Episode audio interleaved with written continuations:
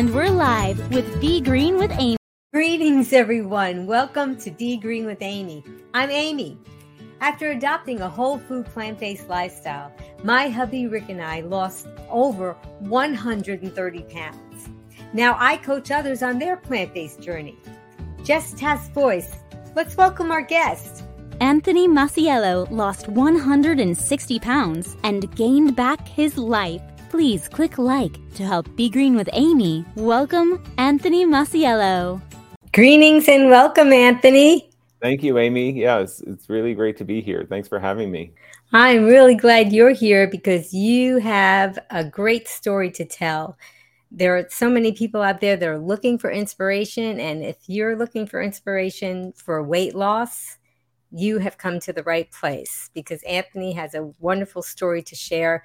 And I'm sure that we'll all get a little motivated to either adopt this lifestyle or tweak what we are already doing. So I wanted to ask you, were you overweight all of your life? The easy answer is yes. It feels like that. But I look back at pictures and I, I, remember actually I gained weight over the summers between the fourth and fifth grade. I'm not sure what happened, but my, my mother and brother and I lived in North Carolina and my father lived in New Jersey. So outside of the school year, my brother and I would travel to New Jersey to spend the summers with my dad. Somehow, when I came back to North Carolina to start the fifth grade, I had gained weight over the summer. And I didn't really notice it myself, but my friends who I hadn't seen in about three months, they noticed it. And they asked me, Hey, how'd you get so big over the summer?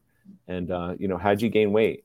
And that was the start of it. So I, I guess I've been overweight since the fifth grade. Yeah, that's a tough thing to go through, especially a young person. We had other people, other men that were on that had talked about the people that had gone through this in childhood. Did did you get anybody teasing you? How did that work out?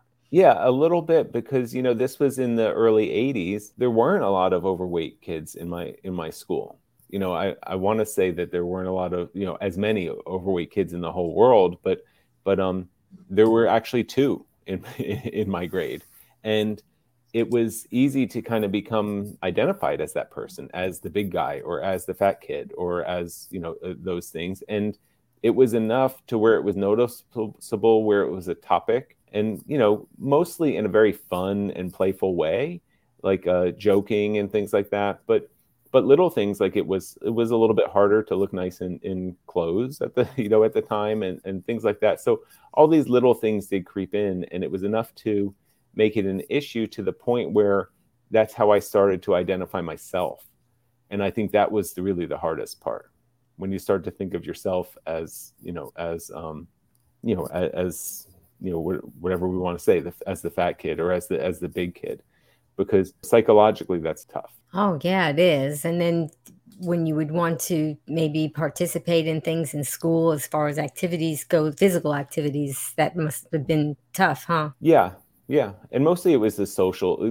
For me, mostly it was a social. I mean, I still the big thing back then where I was living was you went roller skating. You know, we went roller skating on Friday nights, and I could roller skate just fine, things like that. But it became more of a, I guess, an issue with self confidence. Maybe not approaching girls at the same, you know, at the same age that some of my friends were, you know, and things like that. Just not feeling super confident about myself because of it. That was that was the tougher part for me. Yeah, I would imagine so. Do you think that when you were younger, did you think that you had any, looking back, did you have any physical ailments happening to you at that time? So I didn't really, you know, I remained pretty active. You know, I was into my uh, my BMX bicycle, and like I said, we went roller skating on Friday nights, sometimes Friday nights and Saturday nights. You know, in, in town, and um, had fun. And physically, I don't feel like it was very limiting you know, other than the fact that maybe I couldn't wear the trendiest clothes and things like that because I, I was big. And, you know, in the fifth grade, I wasn't that big, but I continued just gaining weight. Like every year, I feel like I just got a little bit bigger and bigger um, until I was in high school. Then I was, you know, uh, I was, I was much larger than, than most people, especially because I'm tall and I grew tall at a pretty young age. I'm now six foot four. Um, and graduating high school, I was probably 6'2, 6'3, and probably 300 pounds mm. or something like that. So, you know, I wasn't the most comfortable in small cars. Um, when everyone kind of jumped in their cars, you know, jumped in cars to go out for lunch or something at, at school or carpooling back and forth to different places, I was usually pretty cramped, you know, and, and little things like that. But I, I think that's about the most of it from a uh, physical extent at that time. So, did your family members or your physician or anybody talk to you about that? Yeah, I mean, it's a little bit tough because I had doctors telling me to that I should lose some weight, but they themselves probably needed to lose some weight. So, so people would say, um, people in those situations, like the doctor would say, "Hey, you know, you need to lose some weight," but they wouldn't tell me how and they wouldn't really help me to do it. They just told me that I needed to lose some weight. So it actually didn't help me that much. And then of course I found some things on my own. Like I knew like some things I knew were not good, like cakes and sweets and sodas and stuff. So I would go periods of time where I would try, you know, to cut out fat, right? Like stop eating butter and and um and stuff like that. And um to try to eat a lower fat diet. Or there were other times where I would try to eat, you know, much less sweets. But um it was never very well planned. And as a result it didn't ever really work very well because it would you know i would lose a few pounds for a short period of time but then of course it always came back. And then by the time i had given up and gone back to you know to eating the way i was before then it came back plus extra weight came with it. You know so it was like it was a it was that same that cycle that we hear so much about and that so many people experience where you lose a little then you gain back more than you lost. And you lose a little then you gain back more. And you just over time, I just kept getting bigger and bigger. It must have been challenging because as a growing young man, you're growing, right? Yeah. So here you are trying to fight maybe hunger because you're growing and you need the calories.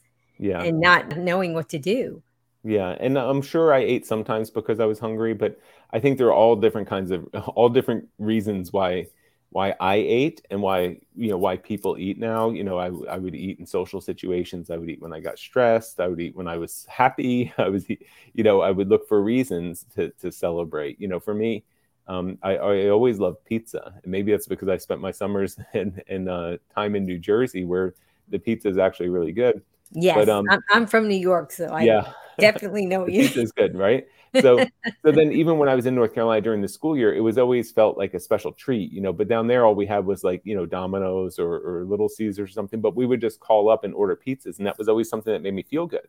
Mm. And um, you know, I don't know if it made me feel you know think a little bit about New Jersey or or I don't know how or why, but um, you know, it was one of my favorite foods. There's so much emotion tied to food, and that makes it very difficult for a lot of people to try to change what they're eating. Yeah. So as you got older, what happened when you got yeah. older that made this change?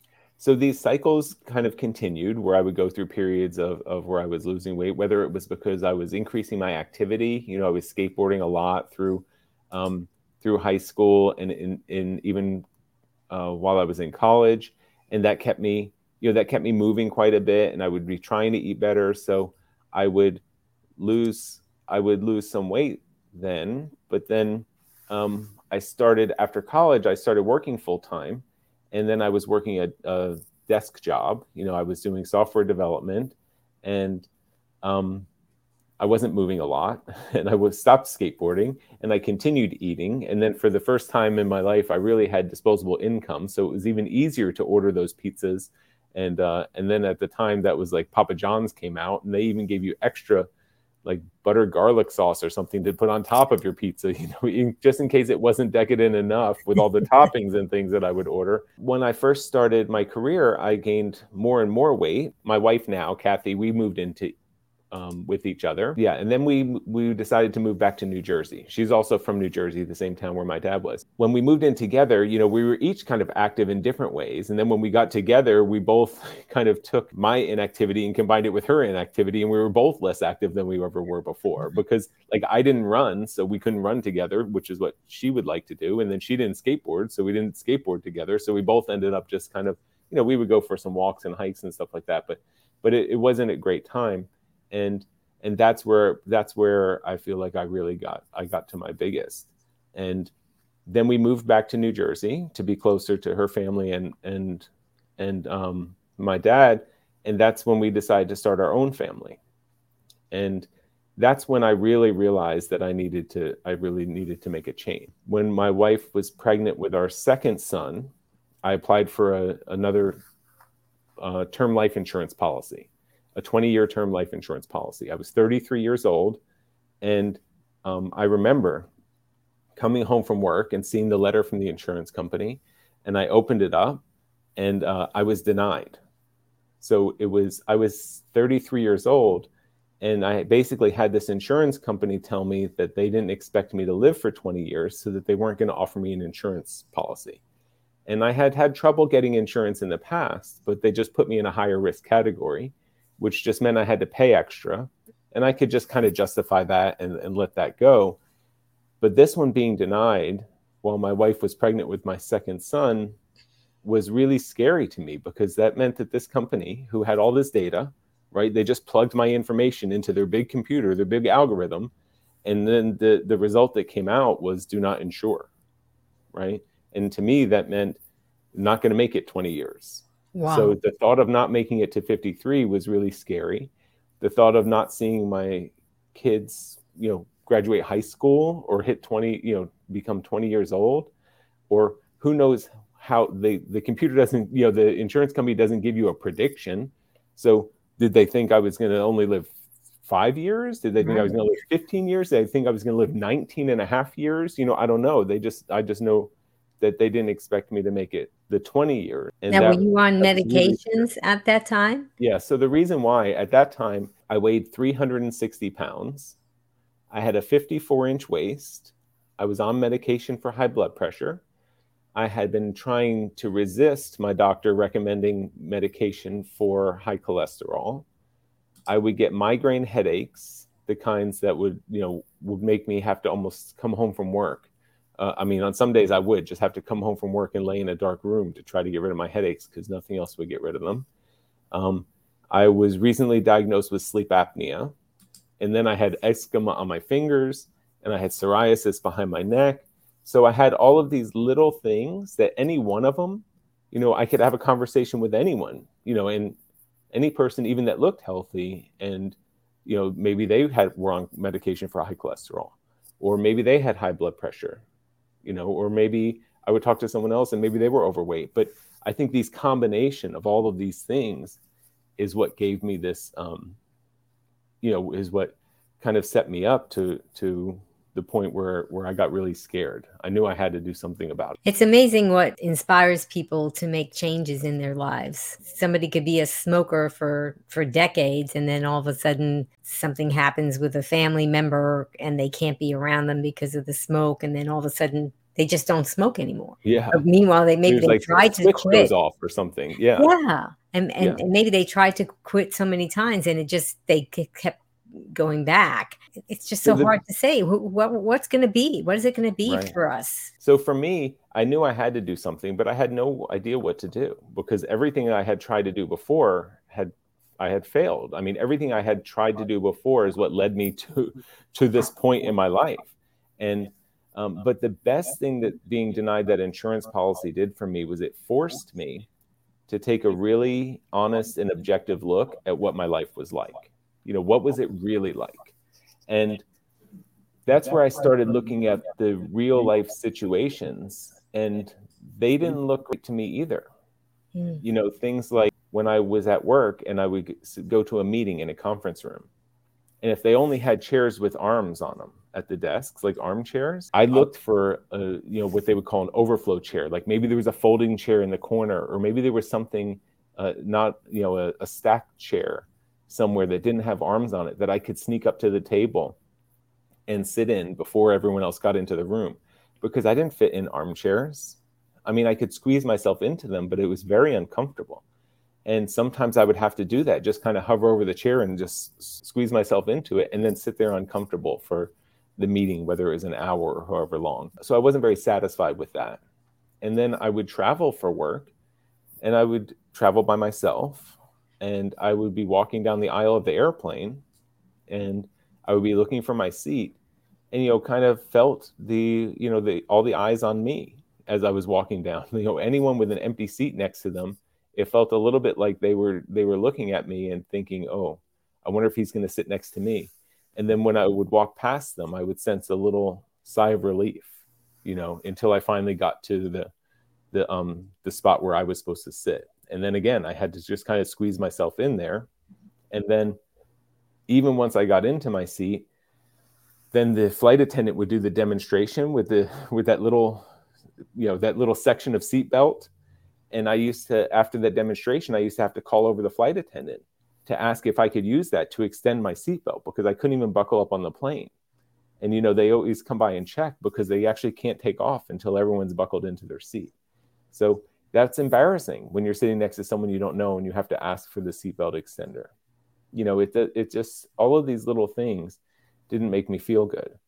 But the biggest one for me was uh, you know had to do with my children. I always wanted to be a dad. I was so excited to have children when when my wife kathy and i uh, were starting our family. And when um, my older son evan was 18 months old and oh there he is. And my wife was thank you I wish he still had that shirt. I don't get to dress him anymore. Oh. He's 17 now. He's almost 18. Oh my um, goodness. But um, when when he was about that age, maybe just a tiny bit older, uh, the the fair came to town, the carnival, and and uh, you know it was a small thing, and it, they just set it up in the church parking lot, and it was a fundraiser, you know, for the school that was attached to the to the church there. But my wife was pregnant with Henry, our second son, and we were there with Evan. And this, you know, at 18 months, 18 to 20 months, you know, I mean, kids are just now kind of becoming themselves and they can laugh and they can look at things. And it's a really fun age. So we were having a blast. This is the first time in his whole life he's ever experienced anything like this. You know, the flashing lights, the sound, the bells, you know, people are playing games and they're winning and the prize, you know, the prize sirens are going off and stuff. And uh, everything is just overstimulating. And he was just kind of taking it all in. It was like the coolest thing. And then we walked around like the food vendors, and then um, he just started wiggling and pointing, and he was probably saying something, but I don't remember exactly. But uh, he was pointing at this uh, train ride, and I think in my mind, I think it was a Thomas the Train ride, but it probably wasn't even Thomas. But you know, he used to watch the Thomas the Train on on TV sometimes, and he had all the little toy, these wooden toy tracks that were going all over the house with these little battery powered train rides that, that he would go on. So I realized he had never seen a train that he could fit on. You know, he never saw a train that he could ride. He only thought they were like, you know, toys.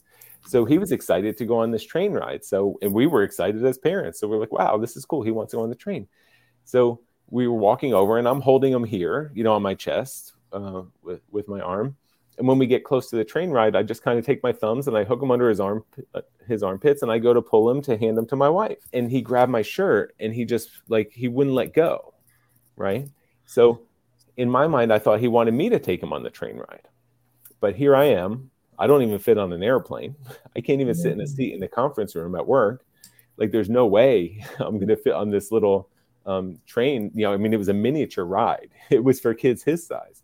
So, luckily, I was bigger than him, so I just pulled him harder, and he and he let go of my shirt, and I handed him to my wife.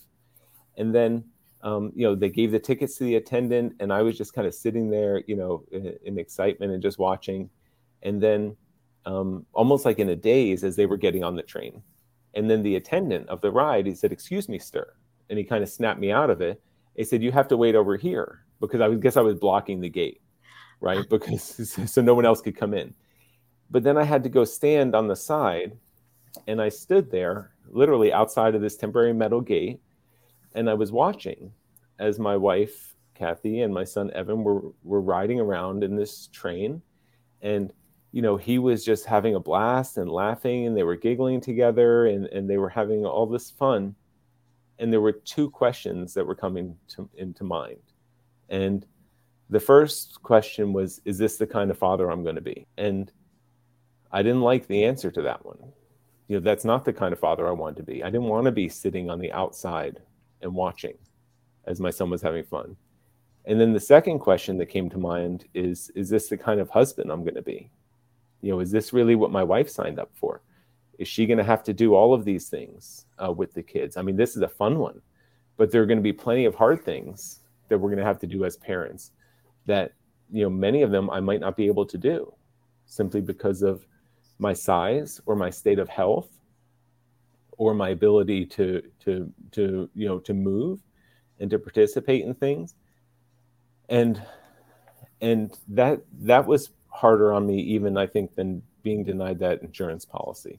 Like realize well, it almost kind of gave you a visual of this is your life if you don't do something. Yeah. that if you were watching from the other world or whatever this is what you would be seeing because you you wouldn't be there to see it right. That's it was almost wow. like a glimpse of that christmas story where I yeah it's a wonderful where, life yeah. yeah. where you look at the future and the past and all the, these things and you realize you know where where things could go.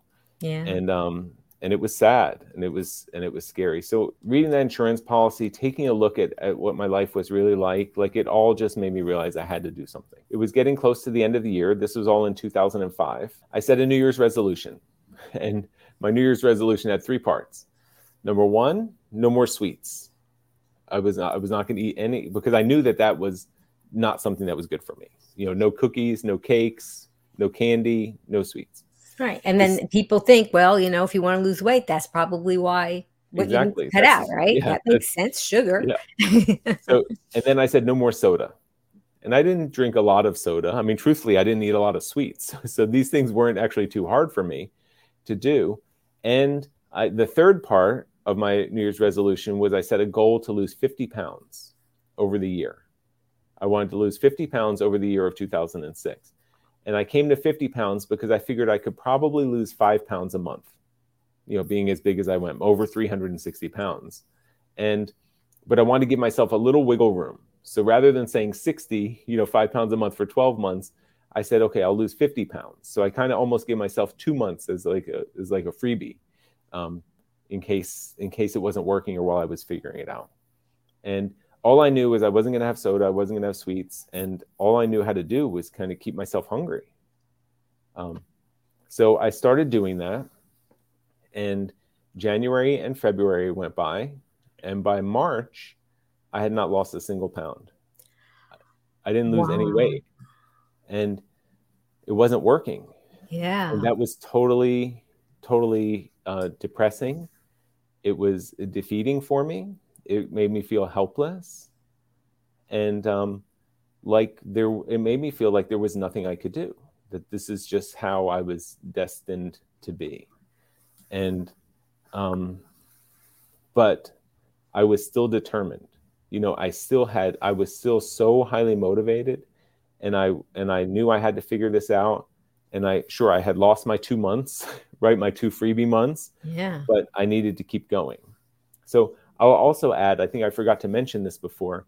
Uh, one of the things that I did to to lose weight earlier in the 90s was I went vegetarian. So I was already at even at this point, I was already a 360 pound vegetarian with on high blood pressure medication, who had high cholesterol, who had sleep apnea, who had all these problems. I was already vegetarian, but I was really scared because all of the diet plans that I was aware of in 2005 were these uh, like Atkins plans or these mm-hmm. you know, these now it would be called I guess like a keto plan.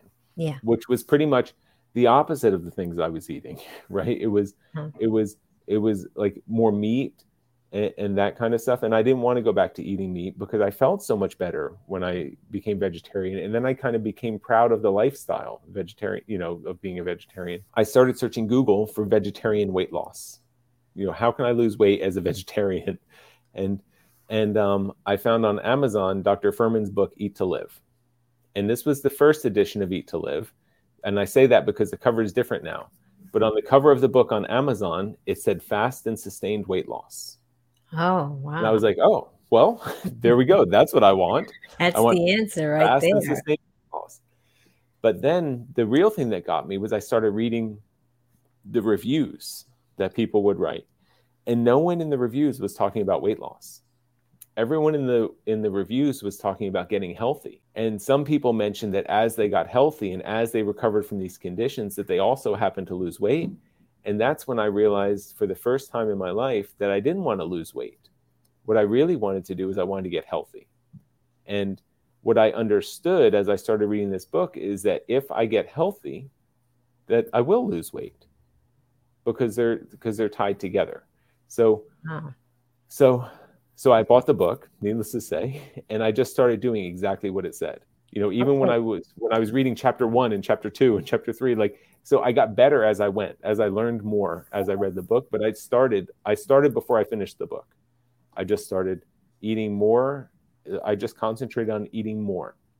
Okay, well, I wanted I have a true or false question okay, for you guys. It's time for true or false on Be Green with Amy live. Answer true or false to Amy's questions in the comments below, and Amy will ask our guest for the expert answer. True or false? In order to lose weight, you must weigh or measure your food. So you guys type in true or false, and then we'll let Anthony continue on with his story and we'll hear the answer too. How long do they get to guess? Oh, no, they, they're just going to type in and you'll talk. Nobody gets graded on this, so oh, it's There's okay. no prizes. We don't have any prizes for them today. I wish I would have brought still something. looking for sponsors. That's fantastic. So I concentrated on eating more fruits and vegetables. And this was different for me than I had ever done before. The reason it was different is because um, I didn't start depriving myself. I didn't start taking away my favorite foods to begin with. I just knew that you know that in that book, in Dr. Fuhrman's book, it said to eat you know a pound of raw vegetables every day, and eat a pound of cooked vegetables every day and eat a cup of beans every day. So I just started concentrating on that. Like, for example, I never used to have breakfast. Um, I would just have coffee, probably with cream and sugar in it. So I said, okay, now for breakfast, I'm going to have fruit because that was a chance to eat more fruit. Right. When I would grab lunch, before I would have whatever else I was gonna would normally have had for lunch, like let's we'll stick with the pizza theme. If I was gonna have two slices of pizza, before I would eat the pizza, I would get a huge salad. So what I did was I just started adding fruits and vegetables to what I'm eating. And I just started letting that naturally kind of push away the other foods. And um, and it started working. By the time Henry was born, which he was born in May, so March, April, May, three months later, I had already lost 40 pounds. Just as depressed as I felt from not losing weight those first two months, I felt that times 10 energized to continue to get better with this uh, this diet plan and lifestyle. You had that goal, right? Let's repeat. What was your original goal? 50 was pounds for the year. for in a year, and Yeah. now you just lost forty pounds in Yeah, I think it was like 38 or 36, and it was Yeah. probably about three months. a quarter of the way in, and Yeah. you almost met half Yeah. of what Well, I well, I missed right? the first two months were a wash, so it was probably that by that time we were five months into the year. Yeah. So we were well, I almost I halfway. meant that if it, if it was if you were giving yourself twelve months, because I consider that a reset. Well, I didn't give myself a reset though. I said your- I said by December 31st I was going to be down Okay. 50 pounds. So so I was saying you know that that year before Yeah. 2007 I was going to be down 50 pounds, but so, but you so by halfway up. through the yeah. years I was close. Yeah, Yeah. exactly. Should we answer the question? Yeah, go ahead. So, so I think the answer is no. You don't have to weigh and measure your food. I didn't do that. The idea is to consume only healthful foods and to eat enough of them and to let your body take care of the rest.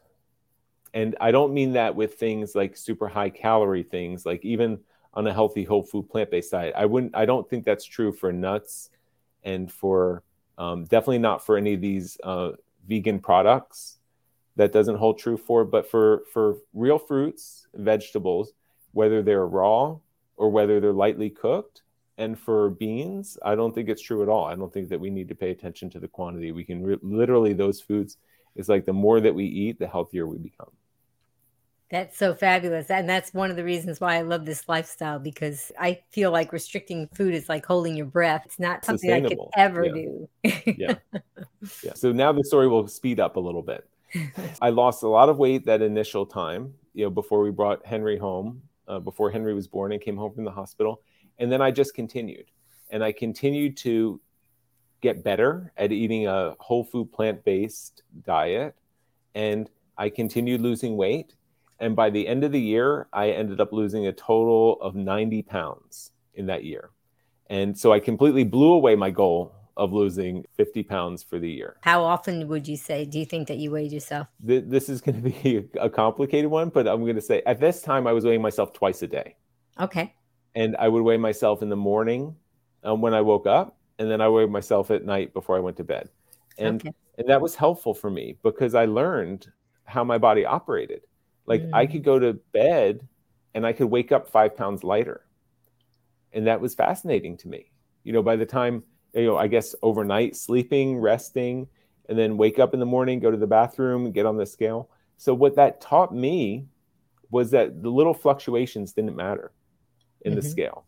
So if the scale is up three pounds one day, it didn't matter. If it was down two pounds the next day, like that didn't matter either. It's not like every time the scale dropped a pound or two pounds, I got to celebrate, right? And it's mm-hmm. not like every time it went up, I got to get upset. I was just observing the scale and I was learning, you know, how my body worked. But sure enough, by the end of every month, I was averaging out. After that initial big weight loss, I ended up losing almost exactly eight pounds every single month. And sometimes it would all come off in the last week or week and a half. And sometimes it would come off kind of even. Like it, it just depended on what my life was like at that time. But I continued, um, but I continued through the end of the year. Then by the end of 2006, I had all this energy now. I was 90 pounds lighter. I mean, that's a lot of weight. And um, and my body was healthier. By that time, I was off all my medications, no more blood pressure medications. My cholesterol was down to normal. My blood pressure was was was fantastic without the medication. I was probably sleeping better, and I had so much energy that I wanted to start exercising. So okay, well, also, wait, wait. You said I wanted to start yes exercising. So so far, you had how much weight loss? 90 pounds. And zero exercise. You were not exercising. Yeah. That, I mean, I still had my a full husband's experience too. I, yeah. I was working out all the time while we were trying to lose weight, and he had two shoulder surgeries back to back. So a year where he couldn't exercise even if he wanted to, and he was losing more pounds than me. Well, well, I think the exercise is fantastic for yeah. health. Yes, it is. great for for our mental health. I think it probably does help a little bit with uh, with losing weight, but it's not the key. I mean, the key mm-hmm. is you have to eat right. Yeah. And um and you have to um and you have to get healthy. And that's where the the weight loss comes from. And you do have to rest well also. Yes. I think that's another that's another important part. But that's a good point, and I do like to emphasize. I lost that first ninety pounds. You know, I had a full time uh, job where I was working long days. I had a long commute. We had a toddler and a newborn at home. Like there wasn't a lot of spare time to, to be going around do you know starting new exercise routines. But now i was so i was so energized and motivated i wanted to start running. And um. the reason i picked running is because i always watched and i always helped my wife when she would run races or she would run a marathon and i would hold her stuff and i would always see people. And in a little bit in my mind it's again like i'm on the sidelines. Like i was there supporting her just like that train ride i was outside watching other people do the activity and i, I thought i wanted it to be my turn so we had a treadmill in the basement and uh, my wife used it regularly but and when we got it i insisted that we get one that was big enough to handle me you know even at my 360 pounds so we had a good treadmill in the basement that I could use. So I started going on it for a half hour every night. I tried to run and I couldn't even run for a whole minute. You know, I would run for like 30 seconds or so and then I would just slow it down and I would keep walking. And then when I recovered my breath and then I would start running again, then I would slow it down and I would keep walking. And I just continued to do that until I got to the point where I could run for like, you know, um, one lap around the virtual track, you know, which maybe it took me three or four minutes. I don't know how, how long it took. And then and then I could run two of them, you know, without taking a break. And then I would take a break and I would recover. And then then I would get to the point where I could run a mile and then I could take a little break and then I could run another mile. Wow. And then and then to the point where, you know, I could run I could run, you know, 2 miles in a row and then 3 miles in a row and as soon as I could run 3 miles on the treadmill, I joined the running club at work. And the running club was just they just went and ran some 5Ks after work uh, you know, a few times a year, maybe five or six. I think it was March of 2007. I went out and I ran my first 5K, and that was exciting because now I was the one putting the bib, you know, the the number on my on my shirt, and I was the one kind of stashing my clothes and my water bottle somewhere so I could go get to the start of the race. And then when the you know when they said go, I was the one who was out there running, you know, and then I was coming in across the finish line, and and uh, it was really exciting to be participating in that. And that's when i knew that i was hooked that my life had really changed. Wow. You know I even if that day you got on the scale and maybe gained a few pounds yeah i don't remember right? but I, I even if you did it yeah. wouldn't have mattered right right because it started to really affect my quality of life you know here's the guy who couldn't sit in an armchair here's the guy who was embarrassed to walk onto an airplane you know, here's the guy who couldn't go on the ride with his with his kids, and now I was out there, you know, running running a 5K, and and it was it was almost totally different. I just continued um, for 2007. I continued, um, you know, eating better, more and more, more and more towards a a, a super healthy, super nutritious, whole food plant based diet, and I continued to run a little bit further and further and further all the time.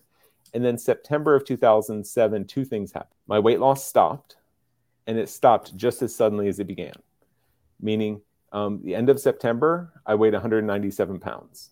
By the end of October, I weighed 197 pounds. By the end of November, I weighed 197 pounds. Like it literally just came down and then it just went flat. So in September, I ran my first half marathon. So I went from from where I couldn't even run for a full minute, you know, in January of that year to now in September, I ran 13.1 miles and I ran it in about an hour and 48 minutes, which is a which is a pretty good pace to run a half marathon. And I did that with about, I don't know what it was, 10 or, or 12 or 15,000 people in Philadelphia. And it was, it was an incredible experience. And I was there all by myself. I woke up early in the morning. I drove to Philadelphia. I found a parking garage. I went to the starting line. I had no idea what I was doing. It was really incredible. So, so, um, so, but here you had this plateau, right? And it was yeah. a pretty long plateau. So, I mean, what was going through your mind at that time? Well, well, I what was going through my mind was I was done. I mean, I'm six foot 4 uh-huh. right. and 197 pounds is a right. you know is a pretty healthy weight for someone. Oh, it, it definitely is. But but I mean, were you thinking? You know, I mean, what were you thinking? That I'm good. I'm you know, I, yeah, I think exactly. I can just maintain. I was like, this and, is fantastic. Yeah. Right. I right. didn't think about it. You know, I just kept I kept step and at that time, once I started running, I actually was going on the scale three times a day. Ah. Because I would go in the morning. Yeah. And then I would, after I would weigh myself in the morning, then I would go work out. And then I would weigh myself after that because that was the fun one because that was even lower. Because of all the water. exactly. then I would drink and then I would eat throughout the day. And then at night it was higher. But but I just kept watching it. You know, I was never obsessed with the scale. The scale never contributed to my emotional feeling, whether it was positive or negative. It's just that it was a number that that was easy for me to to measure and I could measure it anywhere I was and uh, and it was just interesting for me to watch. But so now, yeah, now you have two young children and yeah. two young boys. So how's that going? At the time I finished, I guess the boys were just you know like one and a half and, and three years old, um, something like that. And uh, and and that's and we I mean now they're now they're big. Now they're 17 and 15 years old because this yeah. was a long time ago. And I raised them exactly the way I would have ever chose to raise them you know when when i came home from work and they were on the driveway practicing for jump rope for for heart you know i grabbed a jump rope and i jumped with them you know and when they were little and we had we had a double jogging stroller and i used to take them and, and run races and people used to comment you can't pass me with a stroller and, and they would say we just did you know like they would just mouth off to the people in, in the stroller as we were going. And then they would always tease me at the end. They're like, we beat you, dad, because they were in front of me. I was yeah. pushing them. You know? so, so, you know, we did all of those things. And then when they got bigger, we started running together.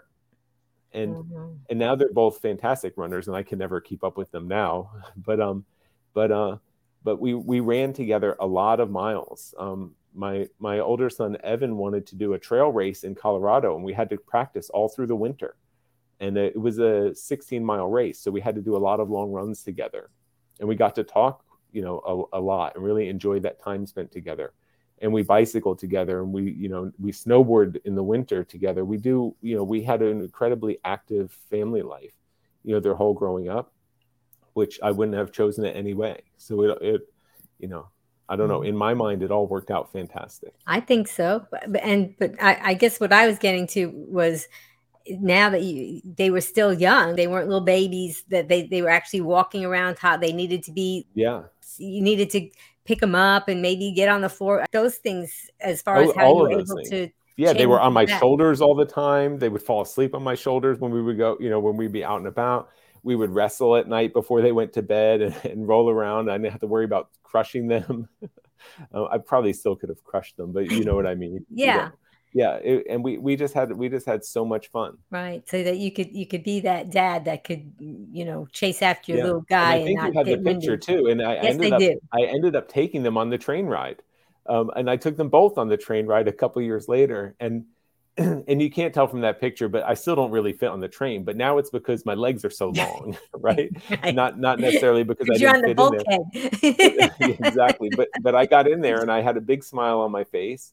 And that shirt, I think, is the shirt from my first 5K race too. And um, you know, so so everything kind of came together. And that's my older son Evan, who's in the seat behind us, and that's my younger son Henry, who my wife was was pregnant with the first time that Evan went on that train. And that was probably um, you know, he was probably the same age that Evan was the first time he went on there. But I got to ride on the train with them. You just changed the trajectory of everything. You changed the outcome and the story. Yeah.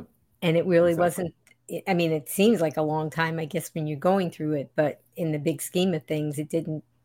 didn't yeah, I mean, that long. The the interesting thing there is that the two years would have passed anyway. Mm-hmm. You know whether whether I was whether I was improving myself or not, or whether I was you know kind of working on this personal goal that I had for myself or not. So the time I don't think is even that relevant. And truthfully, if it would have taken me three years, or if it would have taken me four years, you know, who would care? Who I wouldn't have cared.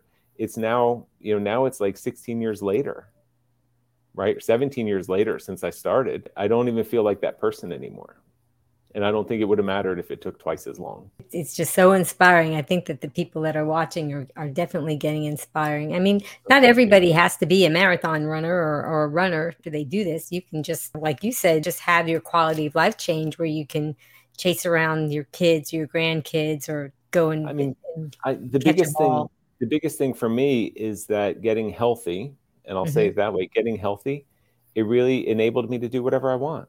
You know, I learned that if I could do that, if I could get, if I could go from being very unhealthy to being going healthy, or if I could lose a significant amount of weight, if I could do all these things, now I had the confidence to know that I could do anything. And you know, for me, I was excited to to run a lot, and it doesn't mean I have to. I don't, you know, I I don't run that much anymore. I still enjoy. I love going out for a run, but I don't get a chance to do that very often anymore but I like to go for a bike ride sometimes. I like to just hang out, you know, with, with my family or we go out and we get healthy dinners and things like that. Um, I get to talk to incredible people like yourself and, and others now. And, and it's all just as fun, but it is, it's, for me, it's just about living the quality of life that each of us really want. Right. And that's a different definition for everyone. Exactly. whatever that happens to be. To see that you could be that active it's just it's amazing it really yeah. is and and i always tell people because of my weight loss with my husband we started in 2012 we're older now right you're older right. now so yeah. how many years has it been so it's been 17 years for me now i guess i'm you know i'll be 50 this year so i'm 49 now and i started this when i was 33 as far as how you feel compared to how you felt then yeah yeah right? even how i felt when i was in my 30s yeah i feel better now I know you like yeah. that picture because I have a banana in my hand. yeah, yeah. I, I, had a lot of fun skateboarding that ramp for a while. That that it was a long story, but town shut down the skateboard park, and I was able to buy that ramp and put it in our yard. Um, oh. So we oh. so we had it there for ten years, and then we've since moved, so I don't have it anymore. But um, that was a lot of fun. So you had to deconstruct it, and then yeah, it was a that's yeah. a whole nother hour long conversation to explain how that happened. Right. And there you are in an airplane, right? Yeah, fitting in the seat. No seatbelt extender at all.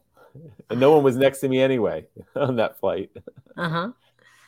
That's fabulous. That really is so inspirational.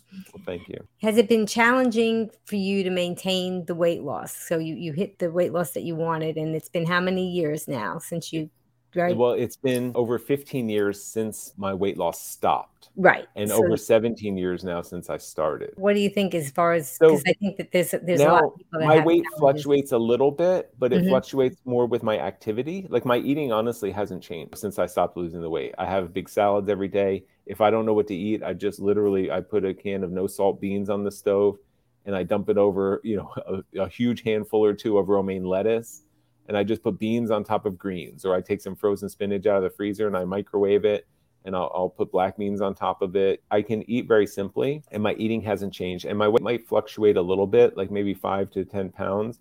And sometimes that just depends on on my activity levels. If anything is associated with with that, and and for me, really, that's probably more of a distraction than anything else. You know, when in the summer months when I'm out going mountain biking after work, you know, I just can't wait to finish something so I can go outside for a little while and in the winter when i'm a little more stagnant you know it's like well well you know i might as well have dinner now because because i'm you know taking a break or something like that. But the behavior and the foods i eat they haven't changed and um and really my weight loss i don't think it's significantly changed you know since all the way back then which is the most unusual thing in the world for me. Now i have to throw away clothes because they because they get worn out not because i outgrow them Huh. You know, that's just that's just crazy to me. I never had that. Well, we have a question. Jen said, "I go to friend's house and they offer non-compliant food. What can I say? I mean, you must have run across this, right? Yeah, I mean, a lot, and and it's very uncomfortable to deal with the first couple of times, but we have to just honor ourselves.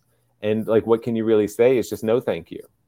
You know, um, and it depends on the situation. If you're going to someone's house for dinner maybe you don't say no thank you. But but then you might have to have a, a conversation up front you know to say hey you know i'm you know i'm eating a specific way. Can i bring this and share it with everyone? I always would bring enough. I would never just bring my own food and go sit down. I would always bring a dish that we could put out and that everyone could enjoy it. And if they choose not to that's fine. But at least i'm eating the same food that everyone else has access to not just my own my own plate of food. Um, I remember visiting my grandmother shortly after I finished losing weight, and she lived in Queens, New York, and we would go see her a few times a year. And um, right when we walked in the house, you know, she had a tray of cookies, and, and it's not enough just to have the tray of cookies out. Like she had to bring it around to everybody and like put it in your face and say, "That's how Grandma shows her love." Have a cookie, have a cookie. and I said no, and my father was teasing me, and he says, "Ma, ask Anthony when the last time he had a cookie was." And at the time, I probably hadn't had a cookie in two years. Yeah. Right. And I said, I haven't had a cookie since 2005, which is still true today. Right. Yeah. So, um, but she started crying.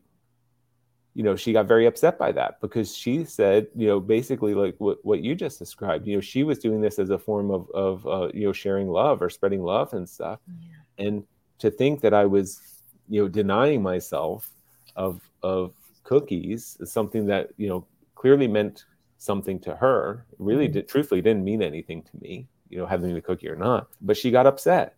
And of course i could have had a cookie and it probably wouldn't have made a difference but uh, it wouldn't have made a difference physically you know to have one cookie but psychologically it might have told my brain that hey it's okay to have sweets once in a while or it's okay to have cookies when you feel like it or it's okay to let other people tell you what what you need to eat sometimes.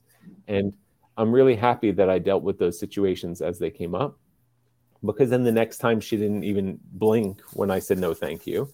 And then the next time she didn't even offer it to me. You have to just kind of think that keep the big picture in mind and uh, and deal with those situations in a way where you're you're really honoring yourself first. Very I hope, good. I hope that answers the question. I think that was great. It is it is difficult in the beginning, and then if you have family members that are making Especially you feel people bad. you care about, yeah, exactly. yeah, definitely have to honor yourself we don't like to call it a diet it is a lifestyle and, right. and part of the lifestyle is not just that certain foods are not going to be in your lifestyle it's also how you socialize and react to people and, and so forth exactly steve says no oil right and let's talk about that because there's something called sos free yes. and that's sugar oil and salt free so where are you on as far as that goes because I know what Dr. Fuhrman does. Right. Uh, well, I am sugar oil and salt free. Definitely in the house.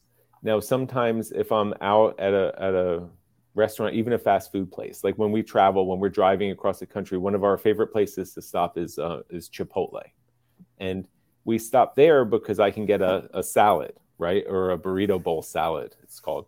But basically, they they take the container and they they fill it with the chopped romaine lettuce. Then they put beans on top of it. I skip the rice. I get the beans on top of it, and then I look at the peppers and onions that they have, and sometimes they're like floating in oil, and mm-hmm. then and then I just skip them. I go right to the you know the the pico de gallo, the, the you know the different salsas and the other vegetables, the corn salsa they put on there, um, and sometimes I look at them, and if they look kind of dry, then I'll then I'll take the peppers and onions also. So now I know that there is some trace amounts of oil. Someone's even told me that Chipotle makes their their beans have a little bit of oil in it. Yeah. But but when those things happen i don't i don't consider it a, a, conscious decision. I don't eat salad dressings out because i know that they're made up you know primarily of oil. So a little bit of oil probably sneaks into my diets in, in situations like that but we don't have oil in the house. We don't use oil in the house. I don't eat anything that looks like it has oil on it, but if some if there's some oil hidden in something, I probably consider it an insignificant amount of oil. And like I still will eat the black beans at some place like Chipotle, even if rumor has it that they're that they're made with a little bit of oil. What happened when you got this book, right? Yeah. What did your wife say? She was very supportive of me and she didn't switch her diet right away. And you know, we I just did my thing. So I would make some of his big soups and I would eat a lot of frozen vegetables, like I, because I could very easily, if I had made a big batch of soup or two over the weekend. Um, my favorite one was the roasted broccoli and red pepper soup that he had in there, and um, and uh, or a black bean. I had a like a black bean chili recipe with mushrooms and kale in it and stuff like that. So I would literally, I would be totally satisfied just to take some frozen spinach, put it on a plate, stick in the microwave for two or three minutes, and then heat up some soup or some chili and put it right on top of that spinach and just have that for my dinner. So I didn't try to get fancy. We weren't trying to make meals to feed a whole entire family. I was just eating food that I needed to eat for myself. And that's how it started. And then eventually we got a little more into some recipes. And then eventually my wife realized, oh, the food I'm not I'm eating is actually not that bad, you know, and and then so so then she started coming along and then she got a little more creative in the kitchen and we and we both would cook together sometimes and then we got the kids on board. Um, you know when they were very young they were probably two and four years old and then and then we were feeding them the same way. So then we got a little more into creative and then we got like some of rip esselstyn's recipes. Um, they really liked his um, lentil sloppy joe for a long time and then i think we kind of burnt them out on it because they don't want it anymore. But but you know we would go through and try different recipes and things like that. So you didn't say to your wife hey i'm doing this and i need you to be on board and we're going to clean out the whole kitchen and nope. Right. I just made my decisions for me. You know i just mm-hmm. i just again i just took care of what i needed to do. And it was easy for them because I was the only one who was overweight, or it was easy for my wife because she wasn't. So she could just say, "Oh, well, this is something Anthony needs to do for himself," and that, and that's all. And um, you know, if I needed her, you know, if she happened to be the one grocery shopping, she would get the stuff I needed, or if she, you know, she would occasionally cook stuff from that book or from other recipe sites, and we would eat that together. Yeah, that's it's so interesting because people just sometimes they don't know how to navigate that. Yeah, I mean, I remember we would go to the diner because we're in New Jersey, right? Yeah, and she would order the Yankee pot roast dinner, and I would order a Greek salad with no dressing and no cheese, mm-hmm. right, and no anchovies. Right. And and they would come and they would put the salad down in front of her, and then they would put the Yankee pot roast down in front of me, and then we would have to switch plates, you know. And then I would eat this this dry salad, and then I would get like a fruit cup for dessert, which was like uh-huh. a tiny bit of like chopped up melon or cantaloupe or something like that um, and, and, yeah, just did my thing. That was it. Yeah, I remember when I was in New York, there was a diner that my parents liked a lot, and they had on the table with the salt and pepper shakers and everything. They would have these little covered dishes that you could have, and they had chickpeas. Oh wow! You know, I ordered a salad, and I said, "Is there any way I can get a, a bunch, a bunch of, these, these to put on top of it?" I could put so yeah, no you do. Yeah. you have to be definitely creative. Yeah. So Greg wants to know how can I make the food taste good if I eliminate sugar, oil, and salt? Yeah. It's just a learning exercise. And two things are going to happen. Number one, you're going to find that there are a million recipes for delicious tasting food that don't contain oil, sugar, and salt. You just have to you just have to look for them. And it's so easy now with Google you know you just go on there and search for for sos free rest you know recipes or search for nutritarian recipes or search for whole food plant-based you know no oil recipes and you'll you'll find them literally everywhere. The other thing that's going to happen is your taste buds are going to change. And as soon as you start eating less salt then you're not going to be craving salt. You're not going to be looking for salt. It's like you're kind of salt like right now for something to taste salty it might have to be over this much like mm-hmm. salt. I don't know what this number is right? Yeah. But when you stop eating salt then even something that has a tiny bit of salt has a lot of flavor in it and um, and it starts to wake up. And it's the same thing with sugar. You know, to taste something sweet on the standard American diet might have to be like a candy bar or like an ice cream that's all loaded up with sugar and stuff like that. After you haven't eaten anything super super sweet for a while, now like right now, oranges, citrus fruit right now is crazy sweet, right? Especially it's this it's in season. It's this time of year. I guess we're coming off the citrus season, but but fruits to me are, are very sweet now, but it takes time. And I'm not trying to say that that to oversimplify or to say like that I've you know I've got something figured out. It's just that you have to I, I say that to provide, I guess, some hope that those cravings won't always be there. And that if you just give your if you stay consistent for a period of time, that those cravings will kind of pass and you'll your tastes will change a little bit and you'll realize that you don't miss them you know as much as you thought you did. You had those wonderful memorable cookies presented to you which not just the cookies themselves but the family connections and all that. Yeah. so were there any times when you really had some kind of a trigger where you just really had a fight to stay away from it? Not not that i remember. I mean i don't think i don't think i ever really did and it's just because I didn't give anything up until I was ready to give it up forever. So much of it is about decision. It's kind of like being at the beach. And, you know, when you want to go out into the ocean, in order to get out to the calm water, you have to get through those breaking waves, right? So when you're on the sand, you can relax all you want because there's no there's no waves crashing on you when you're sitting on the sand. When you are out past the breaking waves, you can just float on your back and you kind of just go up and down and you can relax and you can enjoy it, right? But that period in between the beach and the sand, at least here in New Jersey, probably because they rake the beaches a lot, it's like there are these crashing waves. And you have to go out there and you, sometimes you end up running back and forth. And then you go out there and then sometimes, you know, you take a few steps and then you get pushed back towards the beach, you know, as you're trying to get through them, or you have to duck down and go underneath them. It's work to get through that period. But once you go out there, then you're fine. Now, the most challenging thing to do is to go back and forth all the time, right? And that's what we do when we make decisions about lifestyle, about diet, and things like that. What we have to learn and teach ourselves is that consistency actually helps and consistency actually makes it easier. So the fact that I decided to not have sweets again, it just took them completely out of the equation, right? And the first one, two, three, four, five times that they were around and available and offered to me, like it was probably hard, but then it got very easy. And as long as I didn't tease myself by going back and having them occasionally, then it stayed easy it's like being out, you know, it's like being out in the calm, calm ocean waters. I've still never had a slice of birthday cake from my son Henry, and he's now 15 years old. You know, and we go, we have a fantastic vegan bakery, but it's made with sugar and it's made with oil, and I don't eat that kind of stuff. So, so you know, if he if he's having a party or if he's having friends over or whatever, and we get a cake, and it and it's vegan, then uh, I still, I mean, the bakery is called Vegan Treats, and I've never once in my life eaten something from there. You know, I bought stuff from there. Mm-hmm. But uh, but I've never I've never tried it, and I and as a result, I don't miss it. Lori wants to clarify. So he's one hundred percent abstinent. Yes, on some things. um, so I explained the oil. So I wouldn't cl- consider that I'm one hundred percent abstinent on oil, but I'm one hundred percent abstinent on sugars and sweets and sodas and meat and dairy you know, and animal products and honey and all of those things are they're all on my no list and I never ever have them and I, and those are the things that I'll even ask if they're ingredients.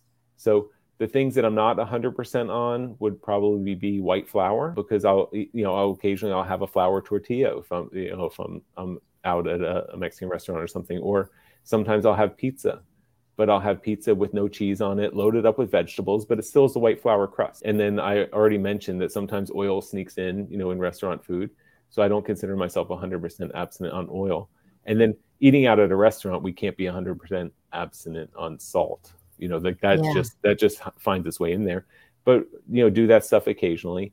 And the restaurants that I go to most often, I invest in them. I mean, not not financially invest in them, but but I go and talk to them when they're not busy, and I say, hey, well, you know, I, this is how I eat. I try to avoid all oil. I try to o- avoid added salt. You know, what dish is best for me to order? And how can I order that so that when when I get it, I get what I want. And then I just go to the same restaurant and order the same thing every time. So now it's very easy mm. because they know exactly what to make for me. And that's the thing because people talk about eating out. Oh, I only do it once in a while, but once in a while can turn into two, three, four times a week. Yeah. If it's, if I mean, it's it really that once in a while, you really have to do something like what you you're saying yeah. that you. And I know what I can get at different places. You know, the the Ruby Tuesday, which I've only been to probably twice or three times in my life, Red Robin. They're known for having bottomless French fries, right? But there's on the back of the menu, they also have bottomless steamed broccoli. Like, well, I didn't know that. so, so you can go there and get a salad and order a broccoli, and as soon as you finish your broccoli, then you can say, "Hey, can I have some more broccoli? Hey, can I have some more broccoli?" And a side of black beans. They're not bottomless black beans, but you know, so, yeah.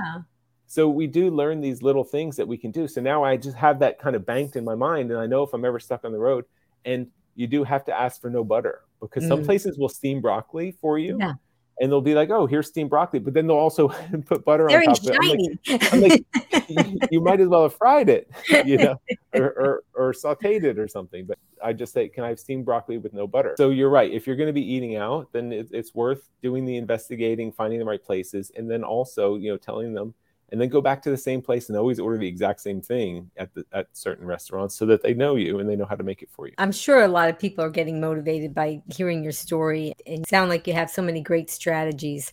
And as somebody today was just saying, you know what, I might get that Eat to Live book or I might get some other kind of book and I want to get started today, what would you put in their toolbox to help them make that decision and stick with it? I would say find one thing and uh, and stick with it. There's so much information available now. I didn't have social media when I started in 2005. It didn't exist, right? I mean, I, I don't even think I could text on my cell phone when I started. So I literally bought one book. I just kept rereading the same book and I would read the frequently asked questions in the back of the book and then I would go to Dr. Fuhrman's website and I would read the success stories there. And that's all I did. And it didn't cause me any confusion. And I never wondered what I should be doing because everything was consistent. What I would say is there are so many fantastic whole food plant based plans out there. Just find one and give it a real chance. And a real chance might mean six months to a year for someone, but stick with it to the letter for a period of time. And I want everyone to realize that living this lifestyle is not hard. It's actually fun. It's actually enjoyable. And I know that that Amy, you and your husband can vouch for that. So many of your people in your community can vouch for that. But it is really, really hard to change. So that's how you have to think about it. It's going to be hard for a period of time, just like getting out into the ocean. It's only hard for a little while. And the and the easiest way to reduce the amount of time that it's hard is with consistent. So pick a plan and then just do it. Stick with it consistently for a long enough period of time until it becomes easy. I love it. That's great advice. The other thing that I love is I, and we were talking about this before the broadcast. When people do adopt this lifestyle and they do find that it works for them and they find the improved health and the side effect of weight loss and all these wonderful things, they kind of want to shout it out to the world. Yeah. And a lot of people maybe they just tell their family members a lot and buy books and share them with people and other people like me just start a broadcast yeah. and try to interview awesome people like you and you took it to a little different twist and you've done a few things that led you up to what you're doing today to help yeah. people with this lifestyle so why don't you talk about that okay thank you i have bought books for all kinds of people for friends and family everywhere and I've shared that with them. And then I, I share videos and tell people to watch the documentaries and, and you know Netflix and, and things. I mean, uh, I'm sorry, Forks Over Knives and stuff. Um, it's not on Netflix anymore, but but you can you can find all these things and share them with people. And then I what I do is I kind of listen to see if there's any spark. And if people want to know more, then I give them more. But but I don't. I'm I'm never forceful um, with it on people. But what I'm super excited about and and what I'm doing right now is my partner, Dr. Lori Marbas, and I, we started a company called Plant Based Telehealth. The reason we did that is because I would be at conferences and I would be at places and you would hear a doctor, like maybe even Dr. Esselstyn or Dr. Klaper or Dr. Fuhrman, and they would be talking about some of their case studies with their patient and how they helped their patients who had medical conditions and how they helped them to recover using whole food plant based nutrition. Then almost every single time someone in the audience raises their hand and they say, hey, you know, I have a similar condition. Where can I find a doctor who can help me? There was no answer to that question. I had been working with uh, Dr. Marbas for a while uh, on other projects, on some more educational projects, you know, some recipes and, and, and things like that that we were sharing. I said, hey, you know, I, I think we need to start a lifestyle telemedicine company where the doctors will practice whole food, plant based, you know, nutrition or food as medicine. You know, it goes under so many fantastic names. And so we did it. And we started it in 2019. We started working on it. By 2020, we were ready for her to see the first patient. And it took about a year to get it all going. And since then, now we have 10 doctors as of today. We're working on bringing on just a couple more. And they see patients in all 50 states plus internationally. Uh, two weeks ago, we just signed on our first patient from Japan. And, wow. and what it means to me is, is that people all over the world are finding you know out how to prevent and reverse disease and how to improve their quality of life by things that they can control in their own lifestyles. Now, all of the doctors at Plant Based Telehealth are full medical doctors. The appointments are fully licensed medical visits. If a patient does require medication, they, they will be pre- prescribed medication. But the goal is always to help people make the lifestyle changes that they can to improve the conditions as much as they can uh, w- without medications, and then just use medications, whether it's for for temporary basis or for things that will require, you know, um, some uh, some appropriate amount of medication, you know, over some period of time. I just loved it. I'm humbled, like I, I'm humbled and grateful every single day just for the opportunity to help to connect people uh, with these doctors who I think are some of the most incredible healers on the planet. And I get to hear some of the stories from the patients that they see and um, you know we share them in our in our newsletter the testimonials and you know it's it's like you know my story on repeat. You know it's just happening every single week. You know someone's getting off medications someone's starting to be more active in their life somebody's starting to get healthy. And um, even for healthy people people who aren't sick um, they can have they can come and make an appointment with a doctor and the doctors are going to review their blood work and their lifestyle in a way that's focused on on optimal health and wellness right? Like right now most most of the time when we go to a traditional doctor the switch for them is does this person require medication or not right? Mm-hmm. and if you don't require medication they tell you you're in good shape you know come back and see me in, in six months or a year. But if your cholesterol is like let's say 180 185 something like that you don't require medication maybe in the traditional guidelines but the doctor's kind of just waiting. Yeah. You know, they kind of just know that eventually it's going to happen. But if your cholesterol is 175, 180, and you're, uh, you know, with an appointment with one of the doctors at Plant Based Telehealth, they're going to say, hey, your cholesterol is not in a dangerous level, but it's a little bit higher than, um, you know, than we, I would like to see it. And did you know that if we can make some diet and lifestyle adjustments and you can get your cholesterol down uh, closer to 150, you might be able to prevent yourself from ever having a cardiac event or ever having a, you know heart disease. So so it's a different kind of it's a whole different the appointments are done with a whole different perspective. It's like what can we do proactively to prevent disease from coming um, in the first place? Or if someone is in a disease state is what can we do to make changes in our lifestyle to um, to improve that as much as possible. The other thing that I like about the way you have it set up, because there are some doctors that you can do telemedicine with, and it's wonderful. And I, they, I'm, I'm any doctor that wants to do plant based telemedicine, I, I think agree, great. 100%.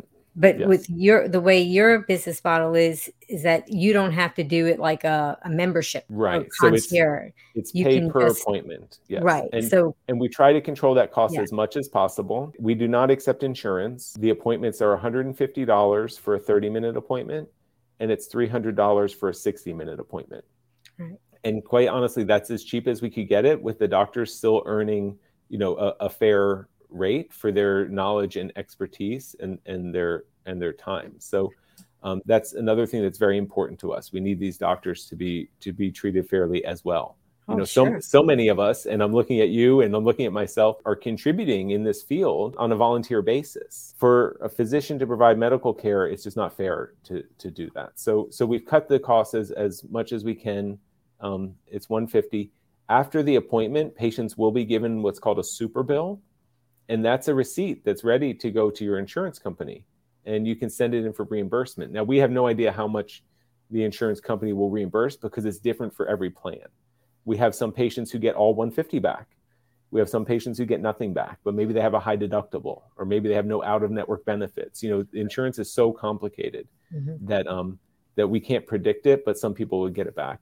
And unfortunately while medicare recipients are able to make appointments um, with most of the doctors. There are three doctors who cannot accept Medicare patients, but Medicare patients are unfortunately not eligible to submit for any kind of reimbursement. So if someone is on Medicare, then they have to um, pay out of pocket the 150 or the 300 for the 30 or 60 minute appointment. I think it's a value because first of all, that you have an extensive intake form, so you're not wasting time asking about history and medications, and you so the doctors spent time prior to the appointment getting up to speed on what you're medical conditions are if you have any or what your concerns are so that this way they can exactly. get right to it and just concentrate on you and, and know. And it's great to get a book. It's great to watch a video, but it is still your health. And especially if you're on medications, especially if you're on blood pressure medications or diabetes medications, yeah. you could become dangerously over medicated because that's how great this lifestyle is. And it's such a short period of time, you could become right. dangerously over medicated and not yeah. even when I, even when I was getting off my blood pressure medications, I went to a regular doctor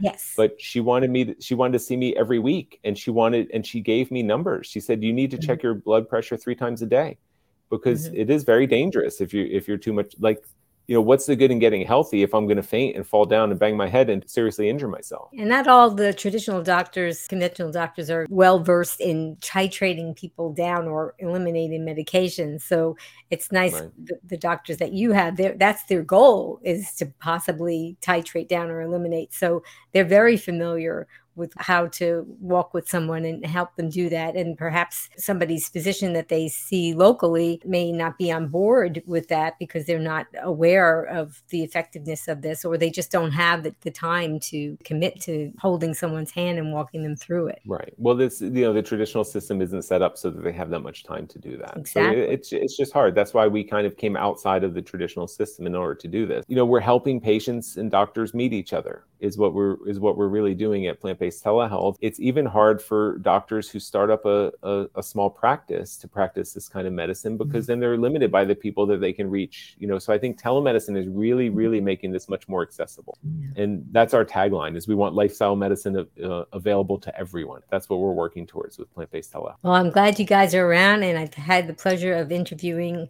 almost all the doctors. There's know, the new one that you onboarded that I'm hoping to get on someday soon and yeah well i'll make an introduction. Yes exactly. Well i really wanted to thank you anthony for coming on today. You've been just so full of great information and tips and you've also just been such a great inspiration to everybody that has been watching and we've been getting a lot of compliments to you, well, and, you. and people are really enjoying this. And i know on the replay and the podcast there'll be other people watching as well. And you guys that are watching or listening, type in the comments what what are you going to remember from this broadcast? What's yeah, I would love to hear that. Yeah, yeah, I would like to hear it because I think it helps other people as well who are looking to see if they want to watch this, what people have been saying. I also wanted to thank Jess Task Voice, and she did the countdown and she also did the promos. And Jess Task Voice, tell us who is coming up next. Timmery Hagenberger, RDN, aka the Nutrition Professor, will be doing a culinary demo of plant based scrambled breakfast tacos. Join us on Wednesday, March 23rd, 3 p.m. Eastern, noon Pacific, on Be Green with Amy Live. Well, I hope you guys will join us for that because she's a great cook. And I wanted to thank you all again, especially the audience. I want to thank all of you that are watching and listening. You guys are the reason why I'm here and the reason why Anthony is here to tell his story. And we hope that you share this and like it so that other people can hear about it as well. What I'm going to do and invite all of you to do the same, I'm going to be signing off with Anthony with my tagline Be strong, be well, and be green. And you guys can type it in the comments and we can just kind of do it with the universe. Are you ready, Anthony? Yep, I'm ready. Okay. Until I see you guys again, remember be strong, be well, and be green. green. bye bye. This is so much fun. Thanks. Thank you, Anthony. Bye bye. Now you can listen to Be Green with Amy expert interviews wherever you go. Listen while walking, meal prepping, or traveling. Find Be Green with Amy on Apple, Google, Alexa, Amazon, or virtually anywhere you find podcasts. Be strong, be well, and be green with Be Green with Amy.